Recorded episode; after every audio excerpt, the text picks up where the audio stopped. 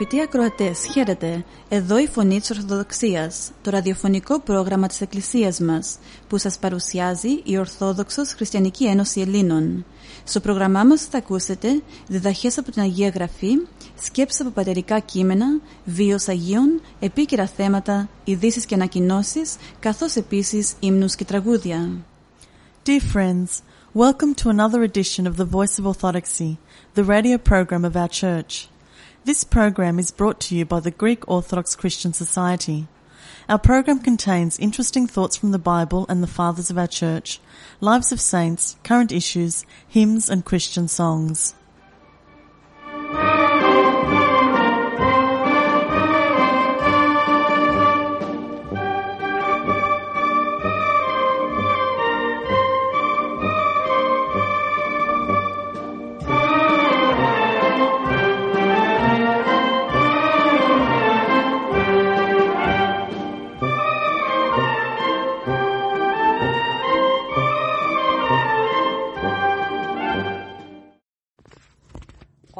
Ο Άγιος ο Ιωάννης ο Χρυσόστομος στην ομιλία του για τη θεραπεία των δαιμονισμένων στη χώρα των Γεργεσινών μας λέει ότι δεν ήταν τυχαίο ότι προηγείται το θαύμα όπου ο Κύριος γαλήνεψε την τρικυμία. Οι μαθητές του φαν, φάνηκαν δειλοί στην τρικυμία. Ο Κύριος εκοιμόταν στο, στο πλοίο δίπλα τους ενώ κόντευαν να τους σκεπάσουν τα κύματα.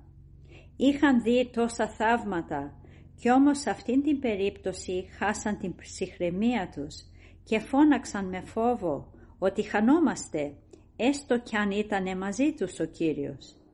Τους επετίμησε για την δηλία τους κατηδίαν, όχι μπροστά σε άλλους, όχι μπροστά στο πλήθος.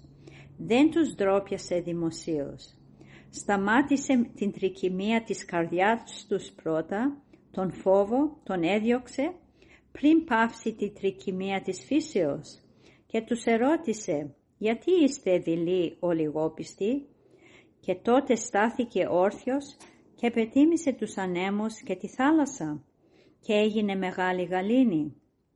Και οι μαθητές με ένα στόμα είπαν «Τι άνθρωπος είναι αυτό» Εδώ βλέπουν τον Κύριό τους να είναι πιο μεγαλύτερος από ό,τι τον είχαν θεωρήσει, εφόσον ακόμα και η φύση τον υπακούει. Γιατί τον θεωρούσαν άνθρωπο; Η εμφάνισή του κοιμόταν στο πλοίο. Άνθρωπος εξωτερικά για τους μαθητάς. Αλλά τον ανακηρύττει Θεό η φύση, η θάλασσα, η απέραντη γαλήνη που έφερε με το λόγο του μετά από την τρικυμία. Μετά από αυτό το θαύμα αξιώθηκαν οι μαθητές και ολόκληρο το χωριό των Γεργεσινών να δούνε πιο θαυμαστό θαύμα, πιο φοβερό, πιο δημόσιο. Στο χωριό των Γεργεσινών οι άνθρωποι ζούσαν με φόβο, τους πέδευαν δυο δαιμονισμένοι.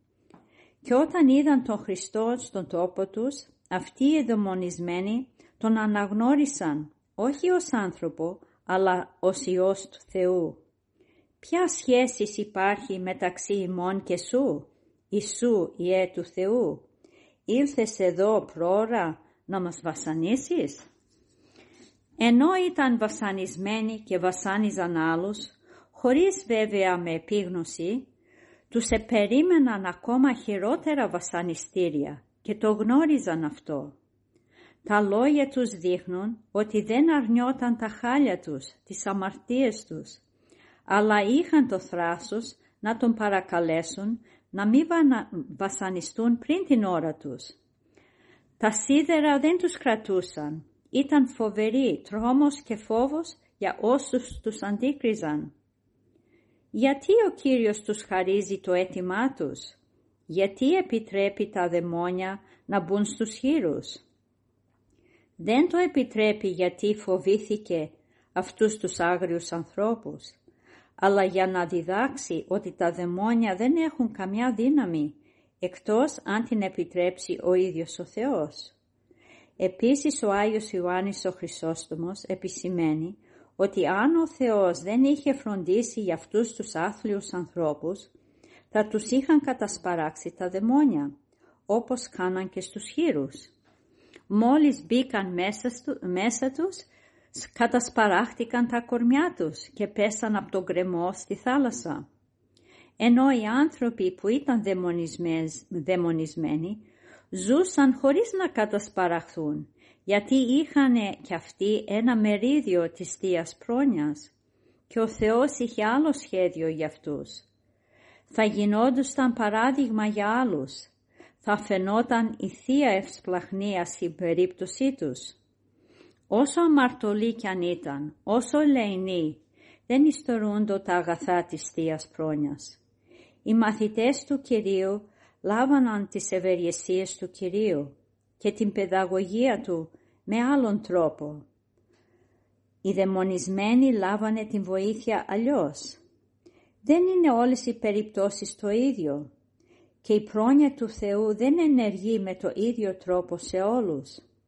Αλλά αναλόγως με την ανάγκη του καθενός λειτουργεί η ευσπλαχνία του Θεού, άλλοτε προσωπικά, άλλοτε ομαδικά. Εξάλλου ο ίδιος ο Κύριος είπε ότι ακόμα και οι τρίχες της κεφαλής μας είναι μετρημένες. Βλέποντας οι κάτοικοι της χώρας των Γεριασινών το θαύμα, σε αυτούς τους ανθρώπους είχαν μια εμπειρία της δυνάμεως του Χριστού. Εκεί που το όνομα του Χριστού είναι μεγάλο, ο Άγιος Ιωάννης Χρυσόστομος μας λέει ότι ο Χριστός δεν φανερώνει τον εαυτό του με δημόσιο τρόπο, αλλά εκεί που δεν τον γνωρίζουν, εκεί που οι άνθρωποι βρίσκονται σε κατάσταση αδιαφορίας. Εκεί έκανε αυτό το μεγάλο και φοβερό θαύμα, για να τους φέρει αυτούς τους ανθρώπους από το σκοτάδι στο φως και για να γνωρίσουν την θεότητά Του. Αλλά οι άνθρωποι σε αυτή την περίπτωση βρέθηκαν μωροί και άμυαλοι. Δεν είδαν τα ευεργετήματα που τους έκανε. Απαλλάχτηκαν από δύο βάσανα τους τρομερούς δαιμονισμένους, αλλά επίσης και από το παράνομο εμπόριο των χείρων. Αντί, για να, αντί να τον ευγνωμονούν και να τον παρακαλέσουν να μείνει μαζί τους, τον παρακαλούν να φύγει από το μέρος τους. Και ο Κύριος απομακρύνεται αμέσως, με πραότητα. Δεν αντέδρασε, δεν τους επετίμησε, αλλά έφυγε γιατί δεν παρέβαινε το αυτοεξούσιο κανενός. Έφυγε γιατί δεν ήταν άξιοι της διδασκαλίας του. Οι γεργεσινοί είχαν γεμίσει φόβο και τρόμο, γιατί ο Κύριος τους κατέστρεψε το παράνομο εμπόριο. Η παράκλησή τους να φύγει απέδειξε ότι αγαπούσαν το σκοτάδι και τους ήταν ανυπόφορο το φως, ότι προτιμούσαν την αμαρτία και απέριπταν την αγιότητα. Γίνονται οι κάτοικοι των γεριεσινών σύμβολο των αποστατών κάθε εποχής, που προτιμούν να μένουν μακριά από το Θεό, προσκυνώντας τον μαμονά. Δεν έχουν φόβο Θεού. Θεωρούν τον Χριστό εχθρό. Οι δαιμονισμένοι τρόμαζαν την περιφέρεια, αναποδογυρίζαν σπίτια, ήταν αίτια πολλής πίκρας και πόνου, ταλέποροι από τα κακά πνεύματα που η αμαρτία τους είχε επιτρέψει να μπουν μέσα τους. Ενεργούσαν χωρίς να γνωρίζουν πώς θάραζαν τους άλλους, ενώ οι κάτοικοι που θέλαν το παράνομο εμπόριο εν γνώση και με μανία επεδίωκαν να μείνουν σε αυτή την κατάσταση που τους γέμιζε σκέτη αγωνία δεν λογάριαζαν ούτε Θεό, ούτε τους νόμους της θρησκείας τους. Όπως τότε και σήμερα, ο αποστάτης που επιμένει στην αμαρτία του, δεν απειλείται από καμιά φοβέρα, δεν παίρνει καμιά συμβολή. Κι αν κανείς τον επλησιάσει να τον ελευθερώσει, θεωρεί ότι το χειρότερο μαρτύριο για αυτόν είναι να μην ζει στην ακολασία του. Ας φοβηθούμε αυτήν την πλεονεξία που έδειξαν οι κάτοικοι των γεριεσινών, που προτίμησαν φτηνά κέρδη και χάσαν τα αιώνια αγαθά. Δεν αξιολόγησαν σωστά, ενώ οι δαιμονισμένοι ελεύθερα αποτείναξαν την αρρώστια τους και βρήκαν τη λύτρωση.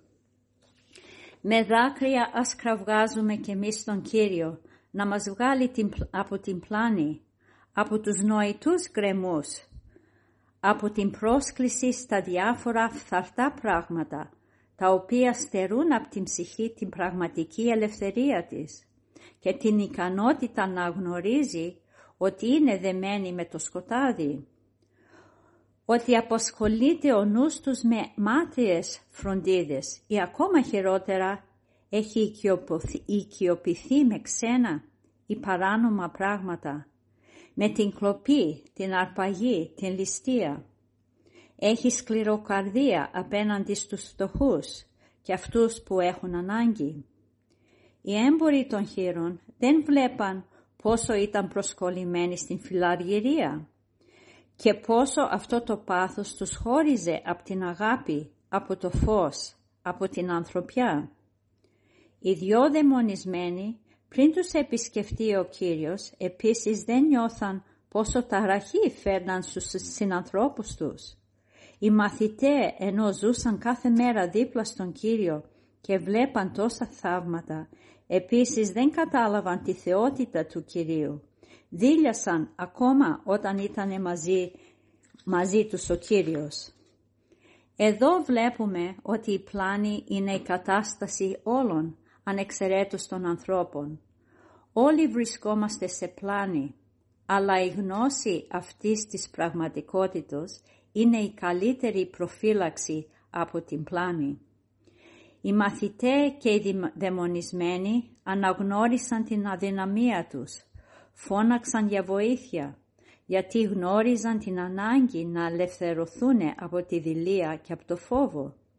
Οι κάτοικοι όμως των Γεργεσινών εν αντιθέσει δεν ζούσαν την βοήθεια του Κυρίου, αλλά τον οικέτευαν να φύγει, γιατί δεν καταλάβαν ότι ο Κύριος και ο Θεός μας Ιησούς Χριστός, ο οποίος μένει στον Πατέρα και ο Πατέρας Αυτόν, κατέβηκε από τον ουρανό, θέλοντας να μας βγάλει από τη δηλία και την φοβερότατη πλάνη μας και να μας σώσει. Αμήν.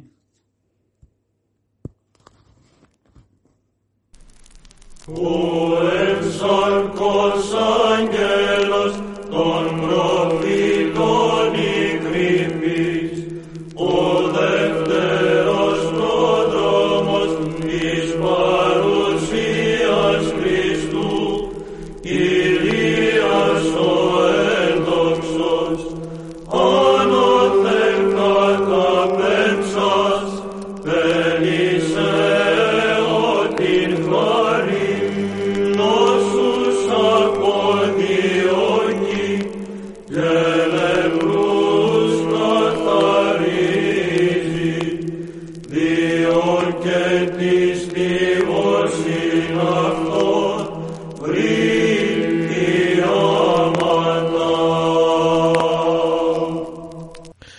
τον βίο των Αγίων μας.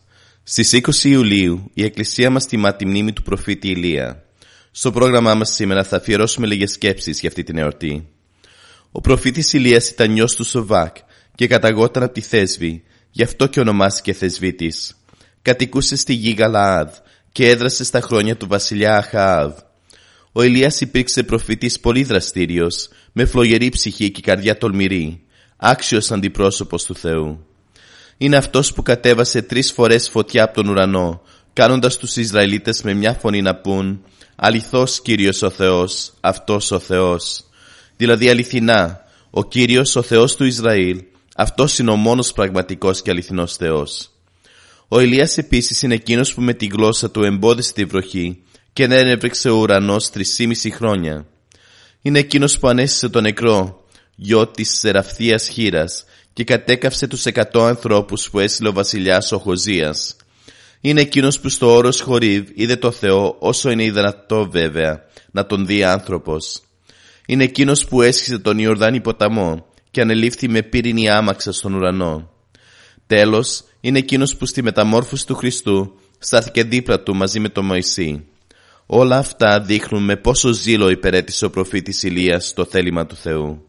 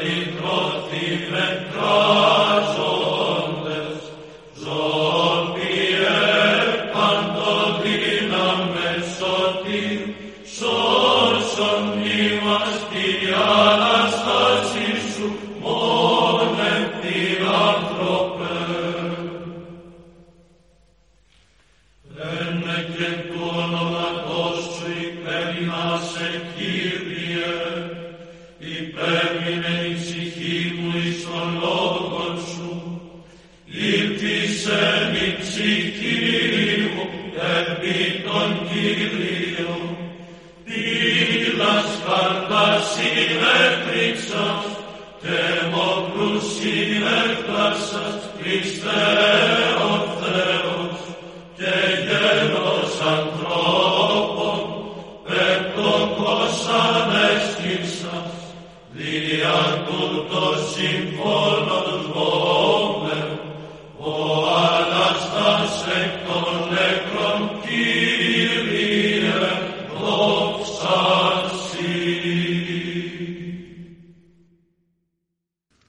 από τον βίον των Αγίων μας. Στις 22 Σεπτεμβρίου η Εκκλησία μας τιμά τη μνήμη του Αγίου Φωκά. Στο πρόγραμμά μας σήμερα θα αφιερώσουμε λίγες σκέψεις από την ζωή του. Όλα του τα υπάρχοντα ήταν ένας κήπος που καλλιεργούσε με μεγάλη επιμέλεια. Ο Άγιος Φωκάς καταγόταν από την Συνόπη και η ενασχόλησή του αυτή με τα φυτά, με τα άνθη, με τα λαχανικά και με τους καρπούς τον ευχαριστούσε πολύ το εισόδημά του από τον κήπο ήταν πολύ μικρό. Καθώς όμως ήταν πολύ οικονομικός και ολιγαρκής στις ανάγκες του, μπορούσε πάντοτε να διαθέτει κάτι για τους φτωχούς. Αλλά δεν έμεινε μόνο σε αυτά. Την άνοιξε και το καλοκαίρι κάτω από την σκιά και μέσα στις ευωδίες του κήπου του. Το φθινόπωρο και το χειμώνα κάτω από την στέγη του σπιτιού του. Μελετούσε με ευχαρίστηση τα ιερά βιβλία. Έλεγε μάλιστα σε εκείνους που τον έβλεπαν να μελετάει ότι και η ψυχή μας είναι κήπος που χρειάζεται την περιποίησή της για να μην βγάζει ακάθια και τριβόλια. Αλλά ο κυπορός φωκάς ήθελε και όλες οι ψυχές να είναι κήποι πνευματικοί. Γι' αυτό λοιπόν όπου μπορούσε συντελούσε στον καθαρισμό και την καλλιέργειά τους. Και ενώ πουλούσε τα λαχανικά και τα φρούτα, έλεγε συγχρόνως και λόγια μεγάλου πνευματικού κέρδους. Έτσι δεν ωφελούσε μόνο τους χριστιανούς, αλλά πολλές φορές κέρδιζε και τους απίστους. Καταγγέλθηκε γι' αυτό, συνελήφθη και καταδικάστηκε. Έτσι ο ευσεβής και φιλάνθρωπος Κυπουρός θανατώθηκε μαρτυρικά με αποκεφαλισμό. Δεν έχεις πίστη όταν τα στάχια σου προσμένεις να γίνουν σιτάρι κι απ' τα καρπόδεντρη που κέντρωσες προσμένεις καρπεροπλαστάρι. Πίστε έχεις όταν απ' το χέρσωμα κι απ' τα άστρα από καμένα ξύλο. Προσμένεις τους καρπούς ολόδροσους και κατά πράσινα τα φύλλα δεν έχεις πίστη όταν τα απόβραδο προσμένεις να προβάλλουν τα άστρα και με το του πέτεινου το λάλημα να θέσει αυγήροδο γελάστρα. Πίστε κι ζωντανός αλόγιστο και πλάνο νου σου κι αν το ξέρει. Προσμένει ήλιο τα μεσάνυχτα κι αστρώφε για το μεσημέρι δεν έχεις πίστη όταν πιστεύοντας πρώτα στην κρίση και τη γνώση. Δεν έχεις πίστη όταν την πίστη σου στο λογικό έχεις θεμελιώσει. Πίστε έχεις όταν τα θες όνειρο θα ανάβεις το βωμό της τάμα κι αν κάποιο τάμα σου είναι αδύνατο προσμένεις να γίνει το θάμα.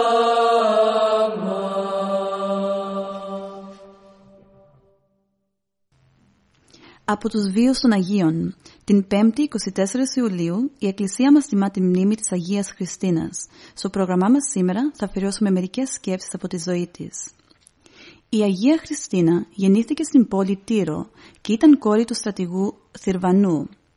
Ο πατέρας και η μητέρα της ήταν ειδωλολάτρες, αλλά τη Χριστίνα έφερε στο χριστιανισμό μια ευσεβής γυναίκα.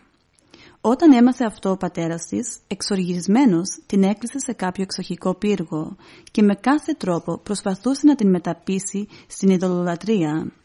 Όμως όλες οι προσπάθειές του προσέκρουσαν πάνω στο ασάλευτο τείχος της πίστης της Χριστίνας και έπεφταν στο κενό. Τότε απελπισμένος την φυλάκισε, αλλά το ίδιο βράδυ ο ίδιος πέθανε. Έπειτα την ανέλαβε ο έπαρχος Δίον, που αφού κι αυτός δεν κατόρθωσε να δαμάσει την πίστη της Χριστίνας, την βασάνισε σκληρά και έσκησε τις σάρκες της με μαχαίρια και τροχούς. Τον Δίωνα διαδέχτηκε ο έπαρχος Ιουλιανός, που κι αυτός τη βασάνισε χειρότερα. Την έριξε μέσα σε φαρμακερά και θανατηφόρα θηρία και κατόπιν μέσα στη φωτιά. Αλλά από όλα αυτά η Χριστίνα έμεινε άθικτη και μας θυμίζει το λόγο του Αποστόλου Παύλου. Οι διαπίστεως έφραξαν στόματα λεόντων, έσβεσαν δύναμην πυρός, έφυγαν στόματα μαχαίρας. Αυτοί δηλαδή οι Άγιοι, επειδή είχαν μεγάλη πίστη, έφραξαν στόματα λιονταριών, έσβησαν την δύναμη της φωτιάς, διέφυγαν τα θανατηφόρα λεπίδια των μαχαιριών.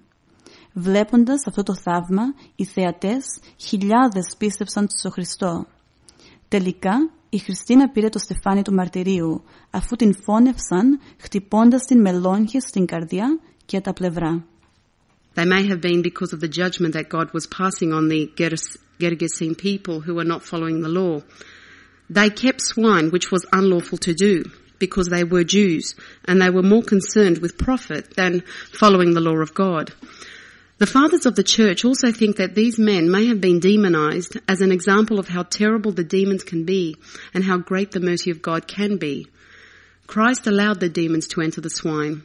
He does this as an example to show how truly evil and powerless the demons are. They cannot even control swine. They enraged and frightened the swine so much that they ended up in the abyss, where they had begged not to be anyway. By doing this miracle, Christ not only saved the two men, but he also was showing the Gergesene people that they were erring by keeping swine against the Jewish law. So, Christ taking away their profit, he took away that which was causing them to sin. They should have considered this to be a favour in that he saved them from their wretchedness. But what happened? The swineherders went to tell their superiors about this tragedy that had befallen their commerce, and then the people of Gergesene came out. And even upon seeing the demon-possessed men healed, they told Christ to depart from their region. They had the God-man among them, and he had showed them what was wrong with their life in quite a gentle way, and they wanted nothing of him. They did not want Jesus around. So Jesus got into a boat and left them. He offered them salvation, and they denied him. So he left them. And God will leave, and the Holy Spirit will leave from us as well when we do not prepare a place for him and repent of our sins so as to keep that place clean and garnished. Today's gospel reading was from Matthew chapter 8 verses 28 to 34 and chapter 9 verse 1.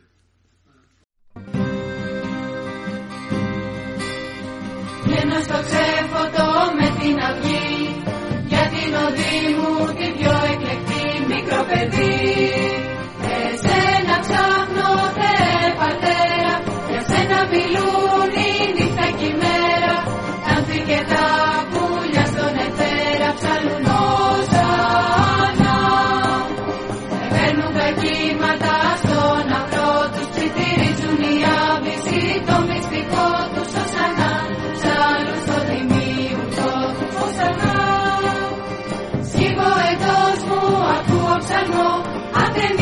Lord.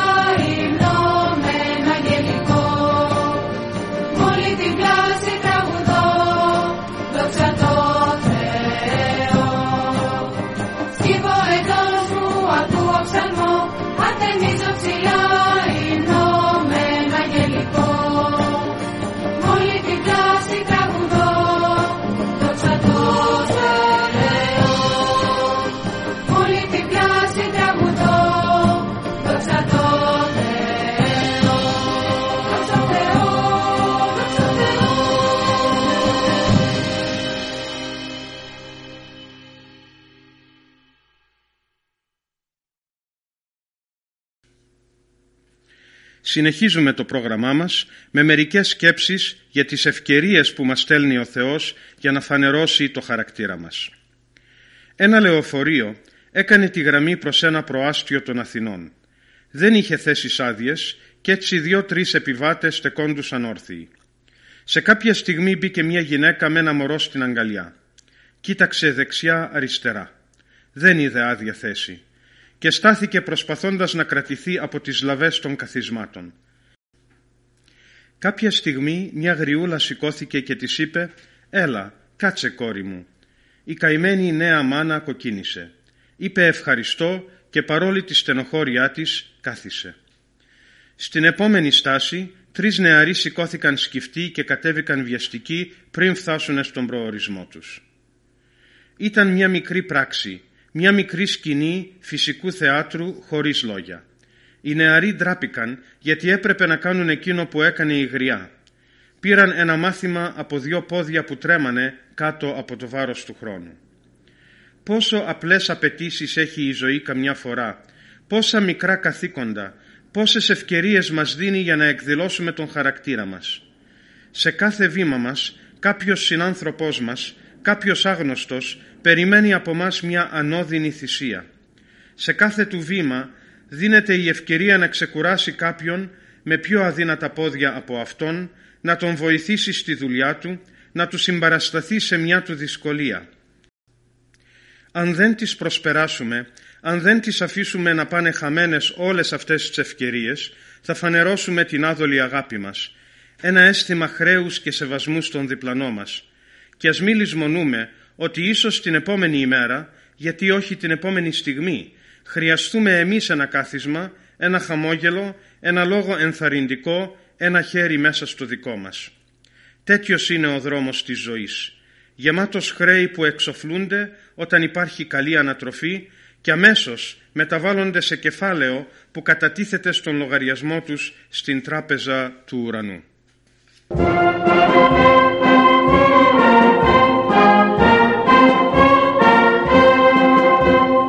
Και εδώ τελειώνει άλλο ένα πρόγραμμά μας. Θα είμαστε πάλι μαζί σας την επόμενη εβδομάδα. Αγαπητοί μας ακροατές, ο Θεός μαζί σας. Χαίρετε. And here we end another of our programs. We will be with you again next week. May the Lord be with you always.